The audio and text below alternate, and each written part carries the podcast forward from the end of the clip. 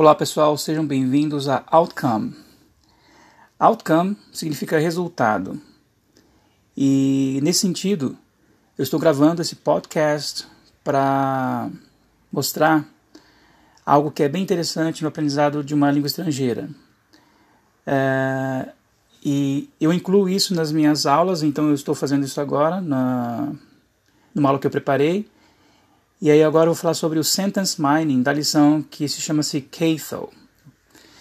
Então, o contexto é o seguinte: é, uma, é um segmento de, uma, de um programa de rádio, né, onde o, o, o DJ, ou seja, o, o radialista, incluiu um artista, ele está falando sobre esse artista e, e, coloca uma, uma faixa de uma música, né? E, e aí eu peguei as palavras é, que eu julgo mais interessante nesse sentido para serem exploradas. E aí eu preparei esse podcast, né? Estou preparando esse podcast com, as, com a sentence mining, né? E eu sempre peço para os alunos uh, explorar a, as frases o máximo possível, pensar nelas. Eu sei que não é fácil, então esse podcast é uma ajudinha nesse sentido, ok? Então eu separei 20 frases, vai ser um pouquinho longo, mas vale a pena acompanhar, ok? A primeira frase é Stick around, we'll need you, we will need you to help us later. Ou seja, fique por aí, esse stick around fica por aí. Por que, que eu uh, sempre comento que o sentence mining é importante? Porque a palavra stick é colar e around ao redor, ou seja, colhe ao redor, não faz sentido nenhum. Porém, uh, é preciso aprender a língua no seu contexto, né? E quando um americano ou inglês diz stick around, ele quer dizer fique por aí, né? Aguenta firme aí, igual eu acho que nós diríamos em português, ou você pensa na forma que você falaria em português. Mas de qualquer forma, fique por aí, nós precisaremos de sua ajuda depois, esse later, depois, mais tarde. Frase número 2. You go, I'll stick around here a bit longer. Ou seja, eu vou e você fique por aí um pouquinho mais. A bit é um pouquinho mais e longer. Bacana que se você comparar a frase 1 um com a frase 2, eu tenho later, que é mais tarde, depois longer, que é um pouquinho mais, ou seja, um pouquinho mais de tempo. Frase número 3. Do you guys want to stick around for a while?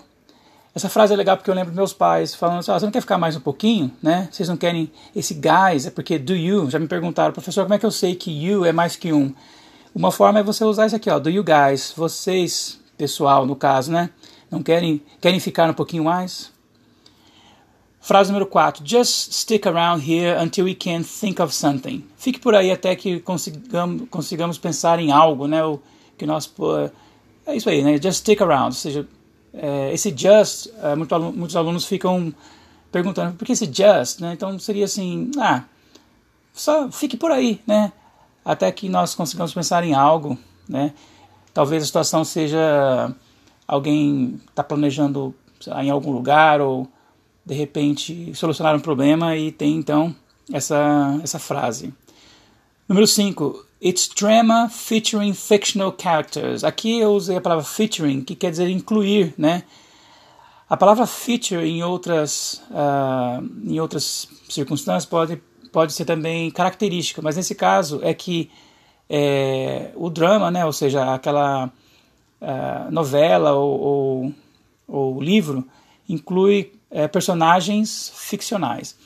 Aqui vale a pena salientar o seguinte: é, eu sempre comento que quando você não consegue entender as frases, você baseia-se no português, porque tem várias palavras que são parecidas. Aqui, por exemplo, nós temos a, as palavras drama, que é drama, fictional, que é ficcional, parecidíssimo com o português, mas characters pode enganar, porque characters, alguém lendo pode imaginar que seriam caracteres, né? E nesse caso são personagens. Bom, frase número 6. The original version featured a guitar solo. Aqui é alguém falando de uma música, por exemplo, que foi mudada, ou seja, a versão original incluía um solo de guitarra. Frase número 7. He did not attend the meeting yesterday. Aqui é outro exemplo que eu sempre digo para meus alunos que, embora 58% do português, né, ou seja, aliás, 58% do inglês tem influência do latim, portanto é parecido com o português, nesse caso atrapalharia, porque attend aqui seria ele frequentou, ele assistiu, ele foi ao seminário, né? Porém, a palavra seminar, seminário ajuda. Aliás, um cuidado que as pessoas têm que tomar é nas, na pronúncia, porque eu sempre digo que o, o, inglês é parecido, né? Tem bastante coisa parecida com o português, porém, ao falar é totalmente diferente. Então, A gente fala seminário, né? Em inglês, seminar, seminar, totalmente diferente. Frase número 9. É... Não, melhor, 8. He was invited to attend a seminar in Paris. Ou seja, foi convidado a assistir um seminário em Paris, né? ou seja, a, a, participar de um seminário em Paris, no caso, é, estando ali na plateia ouvindo o seminário. Número 9. I can't attend the meeting, but I will send my assistant in my stead. Aqui é interessante porque a palavra instead, ao invés de. No caso, essa frase in my stead seria em meu lugar, né? Então, eu não posso é, estar na reunião, atenda que seria questão de estar lá na reunião, mas eu enviarei alguém, um assistente, aliás, meu assistente no meu lugar. Frase número 10. We checked out that house on the corner, but the price was too high, considering all the work it needs. Então, essa frase imagina o seguinte: alguém está comprando uma casa, e aí, um casal talvez, eles dizem: Olha, nós demos uma olhada. Então, checked out, cuidado com a pronúncia aqui também, né? né? Checked out, é checked out. Então, nós checamos, demos uma olhada naquela casa da esquina mas o, pra, o preço era alto demais, considerando todo o trabalho que tem que ser feito nela, ou seja, com certeza eles têm que reformá-la. Né? All the work it needs. Frase número 11. Check out George over there. That dude knows how to dress. Bom, essa frase não foi, não foi escolhida por conta do meu nome, eu achei essa frase assim, mas o George, a palavra, o nome George é um nome muito comum né, na língua inglesa. Então, check out George over ó, dá uma olhada no George do lado de lá. Aquele cara sabe como se vestir. Obrigado, George. Frase número 12. They were offended by his refusal to attend the party. Né? Ou, o americano diria party.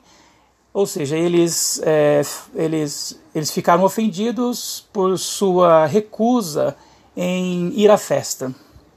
13. This week, the band did the last gig of their world tour. Ou seja, essa semana a banda fez sua última performance. Então a palavra gig aqui tem a ideia de performance, né? É uma banda tocando é uma performance. Então a palavra gig.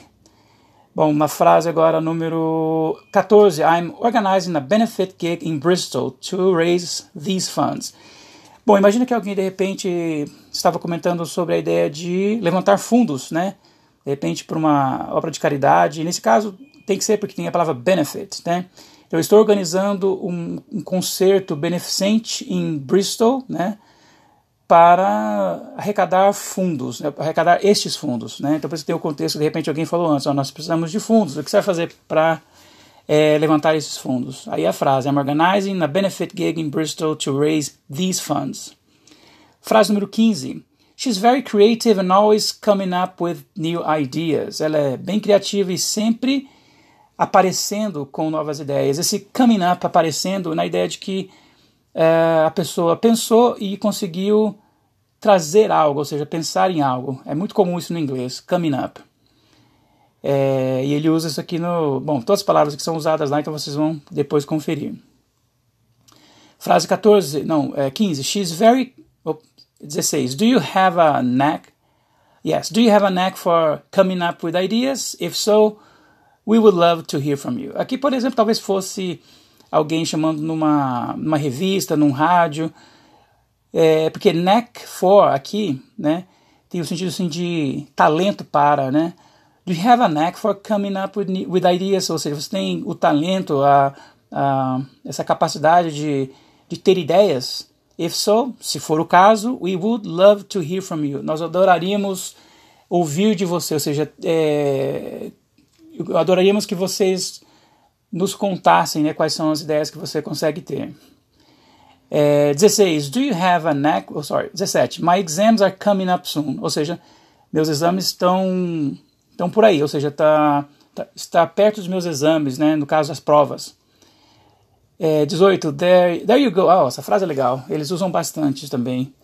There you go again, prying into other people's affairs. Ou seja, Tá aí, é o nosso famoso tá aí. There you go, tá aí. Pois é, dá uma olhada nisso aí, né? Então, esse caso aqui, ó, there you go again, ó, tá aí, de novo. É, se metendo na vida dos outros, né? Affairs, negócios, afazeres, ou seja, a pessoa se metendo, né? É, xeretando, é, enfim, é, se metendo onde não deveria. 19. There you go, blaming everything on me as usual. Imagina alguém bravo numa discussão, daí fala assim, ó, tá aí, de novo, né? Ou melhor, tá aí, me culpando por tudo, né? Me culpando por tudo, como sempre. There you go, blaming everything on me, ou seja, colocando toda a culpa em mim, as usual, como sempre. 20. Para finalizar, there you go again, jumping to conclusions, ou seja, tá aí, de novo, é, com conclusões precipitadas. É muito comum essa frase, né? Jump to conclusions. E aí que é legal, sabe? Porque quando as pessoas aprendem uma língua estrangeira, elas tendem a é, é, traduzir palavra por palavra, isso atrapalha bastante. No caso que é jumping to conclusions, seria pulando para conclusões, ou seja, não faria sentido nenhum. Porém, é o nosso tirando conclusões precipitadas. Não se fala assim no inglês. Tirando conclusões, taking conclusions, precipitado, pff, não dá certo. Ou seja, seria jumping to conclusions. Então, para finalizar, o recado é esse: sempre aprenda a frase inteira e tenta reproduzir a frase inteira. Quanto mais e quanto mais fiz, ah, para uma coisa interessante. Quando os alunos aprendem uma língua estrangeira, é muito comum ouvir a seguinte frase: eu falo, ou melhor, eu entendo bem, mas eu não consigo falar porque eu não consigo montar as palavras, eu não consigo montar a frase para, aliás, eu não consigo montar a frase, então eu não consigo colocar as palavras para montar uma frase.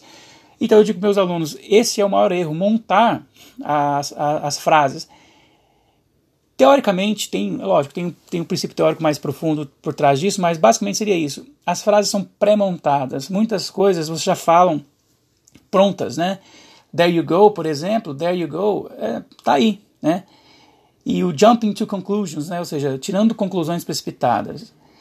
Bom, pessoal, esse foi o primeiro podcast é, explicando melhor o sentence mining é, e mostrando todas as frases que eu coloquei aqui. Espero que vocês é, aproveitem e ouçam de novo esse podcast. É, e é isso, né? E aí, usando a palavra coming up, I'll be coming up with new stuff very soon. Ou seja, logo, logo eu estarei trazendo mais coisas para vocês colecionarem essas frases.